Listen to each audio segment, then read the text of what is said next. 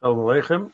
I want to uh, uh, welcome you all to uh, to listen, uh, those of you who may be watching, uh, for some uh, thoughts leading up to to Rosh Hashanah, and really more specifically with regards to tshuva. The topic of tshuva is something which is an, obviously a very important topic during this time of year, and I would like to present you with perhaps a different perspective on tshuva that you may not have considered in the past and one which I think is, uh, extremely important, extremely uh, relevant as we uh, get older and as we mature and we become more independent in terms of our thinking, in terms of responsibility for our behavior, as we take agency for uh, for our decisions.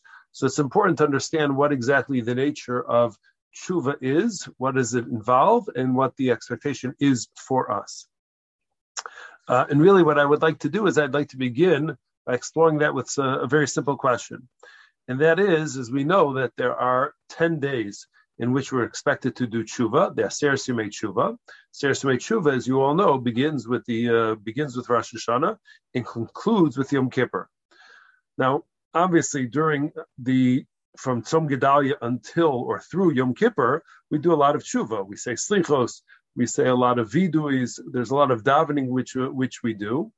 And all of that relates very specifically to the Averas which we have done and for trying to secure for ourselves forgiveness for those, those Averas. But the two days of Rosh Hashanah, which are certainly part of the Aseres Yemei Tshuva, so we wonder a little bit what exactly is uh, the tshuva part. Why are these included in the ten days of tshuva? It should really more accurately be described as the eight days of tshuva, because there's only eight days in which we're saying vidui, we're saying slichus in similar types of prayers. Rosh Hashanah has absolutely nothing to do with uh, with tshuva. It has to do with malchias. The primary theme of the day of Rosh Hashanah is making, is accepting Hakadosh Baruch Hu is the king over the entire universe and, and king over ourselves.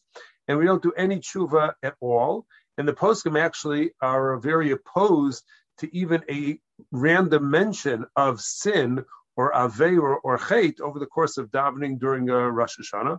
Some people, even though uh, when they say uh, Avinu Malkeinu, for example, on Rosh Hashanah, they exclude those lines which do, which mention Averas, which mention uh, Chatoim. So how could we say that Rosh Hashanah are two of the Aseres Yemei Tshuva? It seems to be uh, somewhat uh, inaccurate. Another question, which uh, I think is important to ask, uh, and I think for, for many of you at this juncture in your life, and that is what's the nature of the day of Rosh Hashanah? I think many people have the impression as we get closer to Rosh Hashanah that it's supposed to be a scary time. Davening is very serious. We've probably heard a lot of uh, Divrei Torah and a lot of Shmuzin and Musar Shmuzin about the Yom Adin, about the Day of Judgment and the Mishpat and all of that, and how we're going to be judged for the coming year. And it's a very serious time that we uh, that we are involved in, and that usually gives us the perspective that this is something which is a serious uh, period of time and something which requires a lot of yira, a lot of awe and reverence and uh, uh, traits of, related to that. And it's a day that uh, we would expect, the poskim actually discusses, a day perhaps of crying, as we recall the averas which we've done, the uh, the shortcomings, the times that we messed up over the over the course of the year, all the things which we regret so those could lead a person to uh, to cry. So from that perspective, it seems that Russia it's appropriate to consider Rosh Hashanah to be a sad, or at the very least, a serious day on the on the calendar.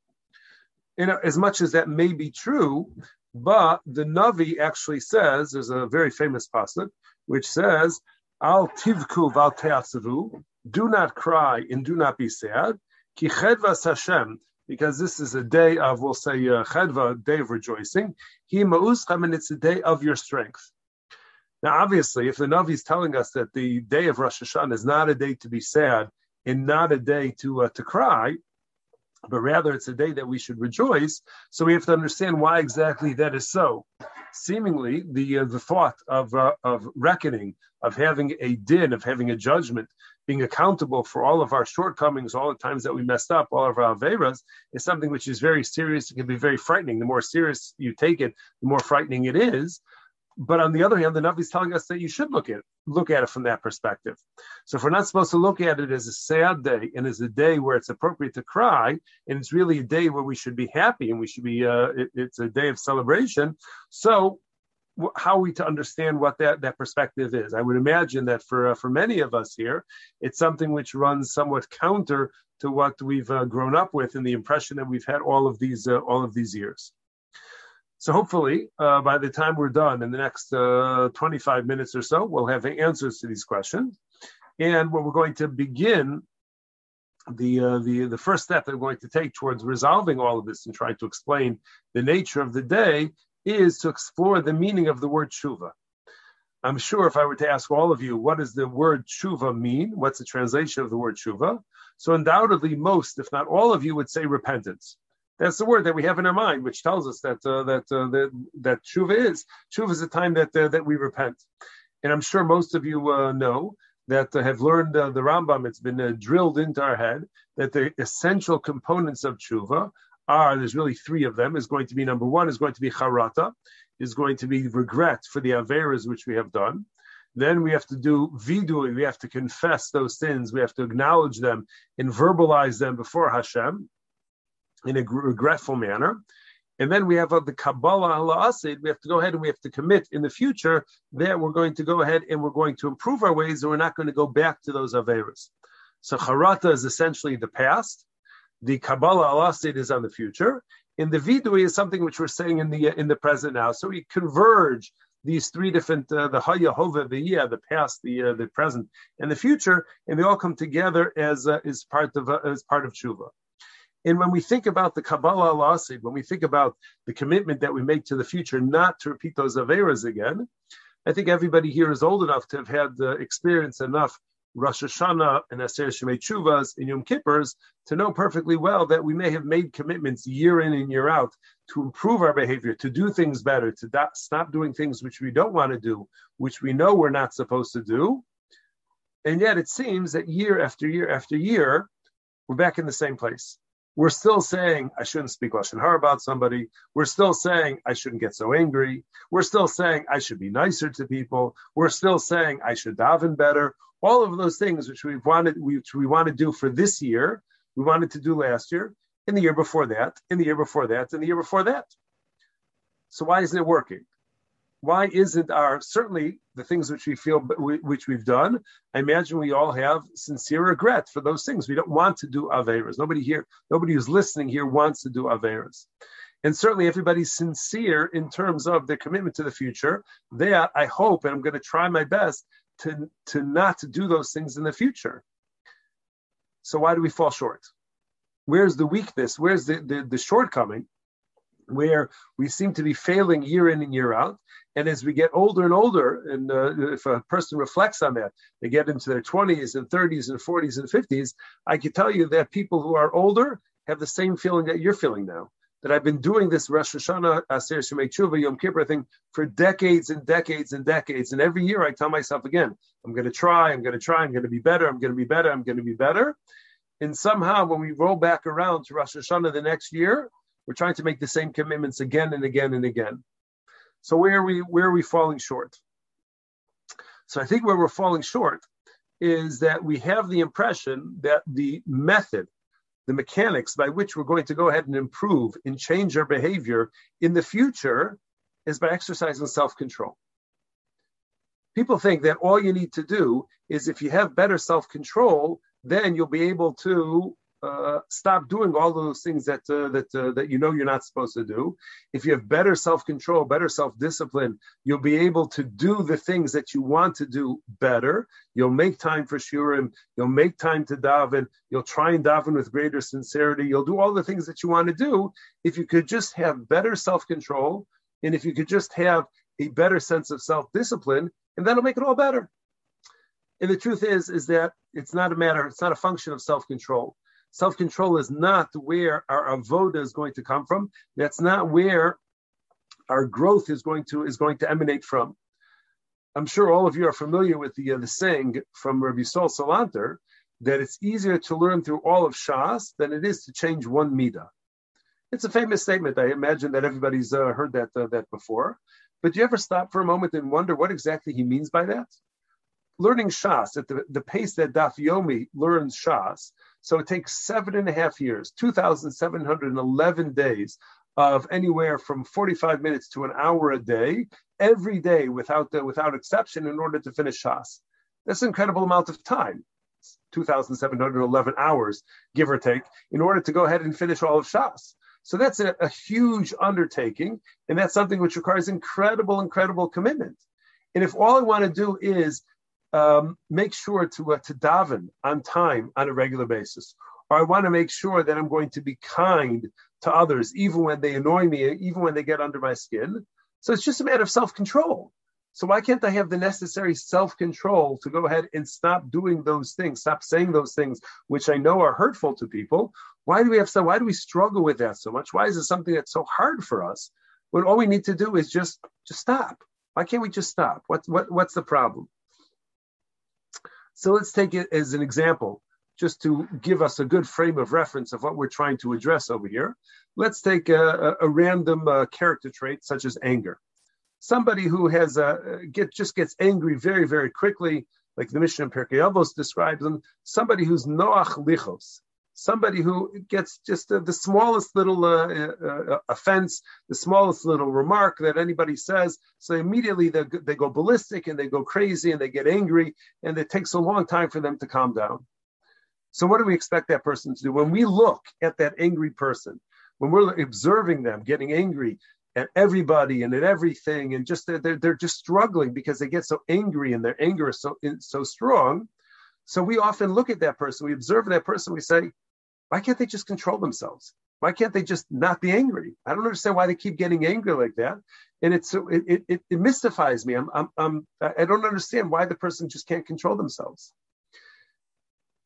And what's wrong over here is, as we're looking at that person and we're saying, why can't they control themselves? what we're thinking in our mind, the premise of our mind, the assumption that we make in our mind, is that the person is exercising bechira. That the person is, is making a conscious choice to go ahead and get angry. And if you take a step back and you take a moment and you think about it, it's actually crazy. Why would anybody go ahead and think that, why would we think that every time that they get angry, that they're making a conscious choice? If we assume that they're making a conscious choice, what happens is somebody says to them, You're a moron. And at that moment, in that fraction of a second before they explode, because it, as we observe it, they explode immediately as soon as somebody calls them a moron. So, but before they go ahead and they have that explosion, we think in our minds, the way we respond to them is that we think in their mind is that this angry person realizes he has a choice. He says, hmm, what am I going to do now? The person just called me a moron. There's two approaches. I could either, on the one hand, I could be calm, I could be cool, I could be collected, I could decide not to respond, I could be the bigger person and the one who's not going to uh, to get angry, and that would be one way of responding or handling the person who called me a moron, or I could go ballistic on them. Which should I do? Should I be calm? Should I be ballistic? Should I be calm? Should I be ballistic? You know what? I think anger is going to be the best approach this time.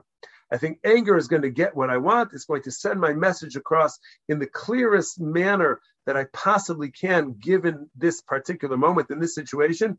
And therefore, yeah, I'm going to make the decision, the firm decision. I'm going to be angry.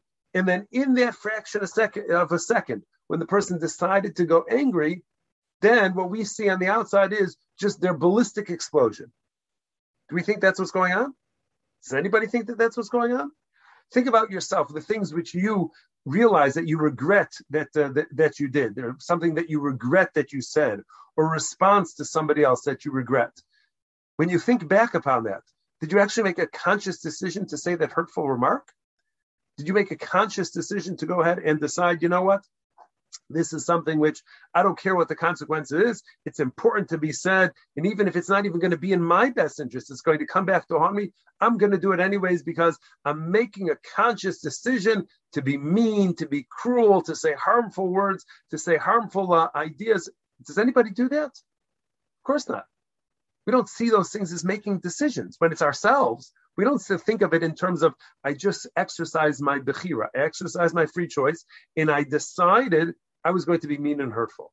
I decided I was going to be short tempered. I decided I was going to go ahead and be angry. We don't make those decisions. If we had, if all we, if we had that one moment in which we could think about different options of how we're going to respond, We'd never be mean, and we'd never be cruel, and we'd never be hurtful, and we wouldn't do any of those negative things which we find ourselves doing frequently enough. We'd never do that.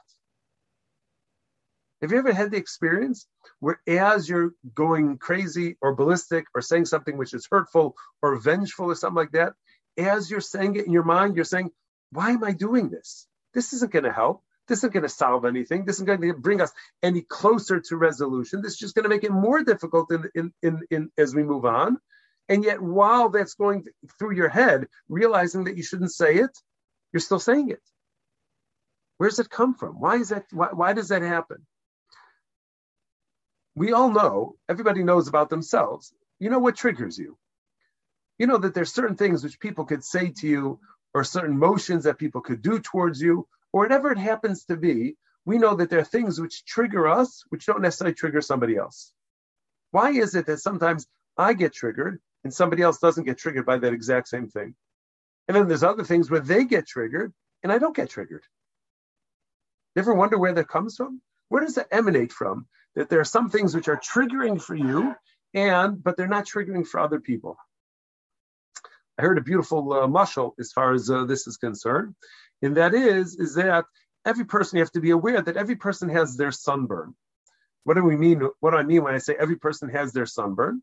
So generally, if you see somebody that you haven't seen in a long time, that you're excited to see, a very close friend or something like that, so you may, when you see them, you may give them a strong hug. You may go ahead and give them a, a slap on the back or something like that. And for most people, 99 people out of 100, when you do so, it's well received. Who doesn't like a nice, warm, strong hug? Who doesn't like a nice uh, uh, slap on the back or something like that as a way of showing affection, as a way of showing connection? Everybody likes human touch. Everybody in, enjoys that, uh, that contact. That's the way that we connect with one another on a physical level. Except if the person was just out in the sun and they have a sunburn. If they have a sunburn and you go ahead and you give them a strong hug, you may hit that sunburn and that's going to hurt. And if you go ahead and give a slap on the back and they have a sunburn, that's really, really, really going to cause them pain. Now, it's nothing you did wrong. How are you supposed to know that they have a sunburn? But people have sunburns. Everybody has their emotional sunburn, which if you touch it, if you hit it, which by most people, it wouldn't cause any harm or any pain whatsoever. But if you hit their sunburn, it causes them a lot of pain. What about your own sunburn? Our focus right now is on ourselves. Where do my sunburns come from? Where do those triggers come from? So, on a very simple level, the place that the triggers come from is past experiences in our lives where we've been hurt and we've been pained and we've been wounded emotionally. Everybody has that. Nobody survives childhood without pain, without uh, without wounds, without things which happened, which stay with us through our childhood, through our teenage years, into our adulthood, and ultimately, if we don't address them, they can they stay with us for the rest of our lives. One of the wonderful things, if you look at the little children, uh, little children are fascinating because they haven't had enough experience in the world to, to become numb to things or to know better about things. So almost every child that you see, a young child that you see, they love to sing. They enjoy singing. That's uh, that, that I, I don't know why. I don't know why singing is something that children particularly enjoy doing. But children, in when they when they're involved in self play and that they're at that perfect, cute, yummy age, they go ahead and as they're playing by themselves, they're singing. They could be singing what they what they learned in school that day. They could be singing some davening, whatever they're doing, they're singing, and they enjoy it.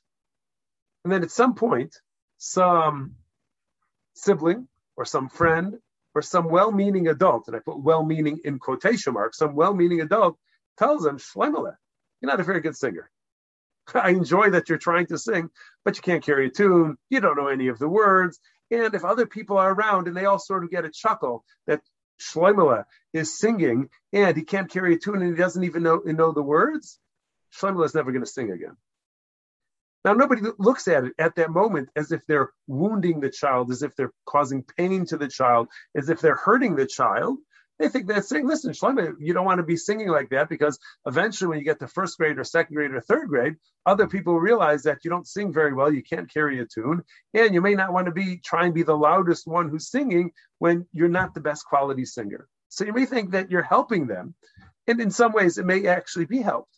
But if in the process the child is embarrassed, the child is humiliated, the child is wounded by that, that pain remains with them. And then as they go through their teenage years and they go into their adult lives, they're going to carry that wound with them. It's going to be a scar which remains with them. And when things come up related to singing, they're going to be triggered. There'll be the Shabbos table during seminary, or there'll be a Shabbos table. Uh, you know, some relatives in Eretz Yisrael, or perhaps even after Eretz Yisrael, and so they'll say, Shlomo, why don't you start a Shabbos niggin for us? And Shlomo is going to freeze. He's not going to know what to do. He hasn't sung out loud since he was four years old when he was made fun of because he was singing so uh, so beautifully. Other people didn't uh, didn't appreciate it as much as uh, as much as Shlomo did, and therefore they said something to him, and he has a scar from that. And then when he's 20, 21, 22, and somebody at the Shabbos table can even be he's, he's meeting his Kala's parents. He's spending the first Shabbos by his Kala's parents, and his future shver goes in and says, "Why don't you start the you know uh, a, a Shabbos niggun for us?" And he's just going to freeze. He's not going to know what to do. He's never done that. He refused to sing in public. He never takes the Yamud. He never does any of those things because he was wounded. And he responds in a way which everybody says, "Whoa, why did he so adamantly refuse to go ahead and sing a Shabbos thing? Why did why did he why did he respond so strongly like that? It doesn't make any sense." But it's not as if Shlomo at 22 or 25 made a conscious decision to, to respond that way. He was responding to the trigger. He was being triggered by this event, by the pain which he experienced earlier in life. In almost all of the things which we do, the shortcomings which, which we have, all the, the events which trigger us, what's really happening is our brain is being reminded of some earlier time in our lives when we were pained and wounded and we were scarred. And somebody's touching it. Somebody's hitting that now they that now recently opened, just opened raw wound. And everybody knows if you touch a raw open wound, it's going to be incredibly, incredibly painful. That's what triggering is all about. Triggering is all about not the event in the moment per se, it's the fact that the event in the moment is taking us into the past. It's taking us back to that time where this trigger was put in place when we were pained and wounded and scarred. And now what's happening now is reminding us of that. We may not have the consciousness to be able to connect it to that, but the brain doesn't forget. The mind doesn't forget those, uh, those events where we were hurt earlier in life. And that's what being triggered is all about. Anything that you're triggered about in the present is connected to something which happened in the past. And when the angry person responds with anger, it's not an exercise of Bechira Chofshis. He's not really making a conscious choice between a calm response and an angry response. Something triggered him. And when we get triggered, we go into defensive mode. And the anger is a way of being able to push away that pain. It's a way to scare off that pain so that somebody's getting too close somebody's about to go ahead and cross that line, which is going to cause me intense, intense pain, emotional pain that's going to open up that wound again. And I can't have anybody opening up that wound. It's just too painful. So therefore, I'm going to explode in anger. And if I can explode in anger, I'll make sure that everybody stays far away and nobody's going to touch that open wound and cause me any more pain. And we can apply that to all sorts of all the triggers which we have. All the triggers which we have, what we need to do is the avoda, the work which we're supposed to do, is to figure out where it, can, it comes from. I'm sure everybody here has heard the phrase. If you've ever talked to a mentor, a, uh, a Rebbetzin, a Rebbe, or a Rav, or something like that, he said, "Listen, there, there's something which uh, which I which I want to do. I want to I want to be better at." So you hear the phrase, "You got to work on your midos." Imagine everybody who's uh, who's listening or watching has heard that phrase. You got to work on your midos. What does it mean to work on your midos? What did Rabbi Yisrael mean when he said it's easier to learn all of Shas than to change one midah? It's not an easy process to reflect. It's not an easy process to be introspective and to think about where these things came from. Why am I so triggered by these words? Why am I so triggered by these events? Why am I so triggered? Why do I respond so strongly and forcefully? And before I even have a chance to think about it, before I have a chance to exercise my Bechira, I'm already triggered. I'm off. I'm already off and running. That's a hard process. It's a hard process because we need to spend the time. We need to be able to think about where these emotions are coming from. What are they trying to protect? After the fact, you could say to yourself, if I had just been quiet and I let that person call, call me a moron, what would be so bad? Usually, what it means is somebody very close to you, somebody who loved you very much, caused you pain by calling you a moron.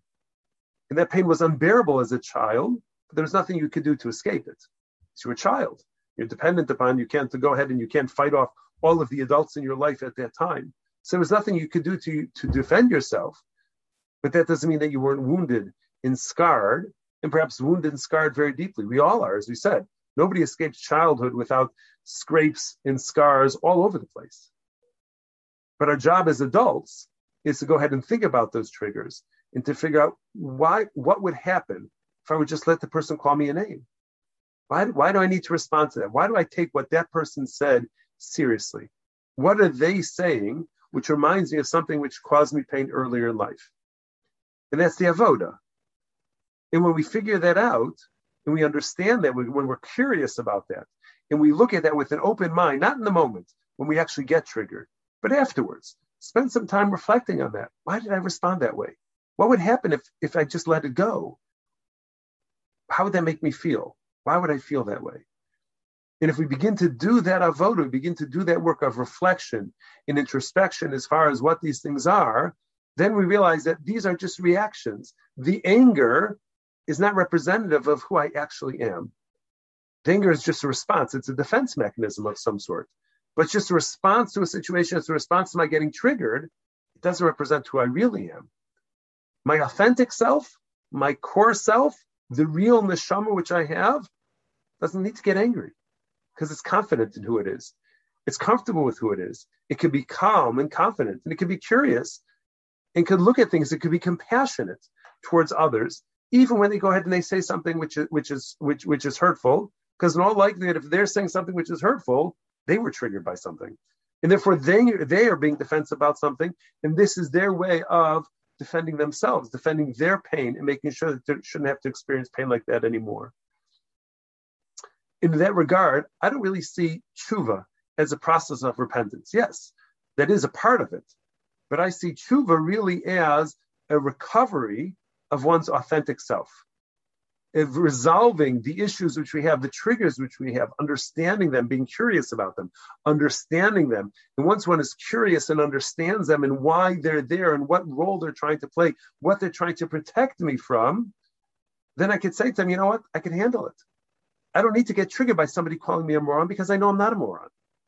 I don't need to go ahead and respond to somebody who says that I'm ugly or I'm fat or anyone or I'm stupid or any one of the things which a person may say or incompetent or incapable or any of those things. I'm annoying. Any one of those things, I don't need to respond because I know it's not true. And I'm comfortable with who I am. I'm comfortable with my core self, and I don't need to respond. And that's why the days of Rosh Hashanah are al tivku val. There's no reason to cry. There's no reason to be sad. Those things which we regret, which we want to improve, we haven't improved until now because we thought it was an exercise of self-control. But it's not an exercise of self-control. It's really an exercise in trying to understand who we are. Who is my authentic self? How could I recover? How could I get back my authentic self, the authentic self of who I was, before I became wounded, and before I was scarred, and before I was injured, and before I suffered all of that uh, that pain. That's what we're trying to get back to. We're trying to get through, work our way through all of the uh, the, the stuff which surrounds us and covers up the authentic self, the pure neshama which Hakadosh Baruch Hu gave to us from tachas kisei from directly beneath his uh, his his his throne. The Haftarah which we read on Shabbos Shuvah says Shuva Yisrael Ad Hashem. We're supposed to return all the way until God, all the way until God. Before I sinned the other day, I wasn't with God. So how can it be that Shuva is going to go ahead and bring me all the way back to God? But it makes perfect sense now. Because tshuva isn't just about undoing the Aveir, which I did yesterday or the day before or the day before that. Tshuva is about recovering my authentic self becoming in touch with my authentic self, introducing myself, becoming familiar and curious about my authentic self. What are their what are their qualities? If I was able to just let loose and I didn't have the inhibitions and I didn't have all of the protections and all of those things which don't allow me to be my authentic self, what would I look like? who would I be? That's the most important part of tshuva. It's true. Eventually, we get around to on days three to ten of the Seshme Tshuva, we get around to confessing Ashadnu Bagadnu, Achetzachatanu, Achetzachatanu. We'll get around to all of that. There'll be plenty of time for that. But before we can get to that, the first thing we need to do is we need to be able to look at ourselves honestly. Look at ourselves honestly from the perspective of seeing this is Hakadosh Baruch Hu, and this is where we are. He's the Melech, and we are His servant. And as His servant, He's given us everything which we need to do to be able to be successful. And if I'm not being successful, that's a reflection of the fact that I'm not being authentic to myself. I'm not being honest with myself. I'm not being uh, uh, I'm not being uh, loyal to what it is Akash Baruch Hu wants me to be and the various traits which He gave me and the circumstances which He gave me, because too much stuff has accumulated, too much schmutz has accumulated, which is getting in the way of my neshama from being able to shine to shine uh, to shine out. And that's the avoda of this time. The avoda of this time isn't self-control. Self-control may be a small part, a, a small part of it, but the much, much bigger part of it is to be reflective, to be introspective, to think about who we are, to think about what we can be, and what are those things which are standing in the way, which are triggering me, which don't allow my authentic self to be able to uh, to be able to shine through. Person may not be able to carry a tune, but they may be ter- incredibly inspired as they sing. Why deny them of that? Why can't the person just go ahead and sing because they enjoy singing and they feel connected to the Bori Olam, to the to the creator of the world through singing? Why only those people who are blessed with a good voice do they have the right to go ahead and to connect to God through singing? Everybody should have that right. And we should all have the right to connect to the God to, to God in the way which is true to our authentic selves. And that's what we're trying to recalibrate around this time of year is not to be somebody else, not to add more layers of inauthentic things surrounding us, but to go ahead and sift our way through all of these protectors which we put up, all of the triggers which are there, to be able to get past them, so I can actually be the true authentic self, which Hakadosh Baruch Hu wants me uh, wants me to be. I hope that uh, this is uh, is helpful in terms of uh, uh, giving a perspective as far as where we're going uh, for tshuva, for Rosh Hashanah, as we move forward. And I hope if anybody has any any questions, any comments, uh, would like uh, me to clarify something, explain something further, uh, feel free to reach out uh, to uh, to me. Uh, leave my my number. You can text me. You can WhatsApp me. It's the number is 847 338 9065. and if I don't have enough, if I don't get to hear from you before Rosh Hashanah or whatever, so or even if I do, I hope everybody has a ksiva chasima tova, a good ben shur, a year of good health, a year of bracha, a year of hatzlacha, a year of mazel, a year of uh, of uh, of good things, and most of all, a year of tshuva, tshuva in the sense of recovery of your authentic self. Have a ksiva chasima tova, a good year.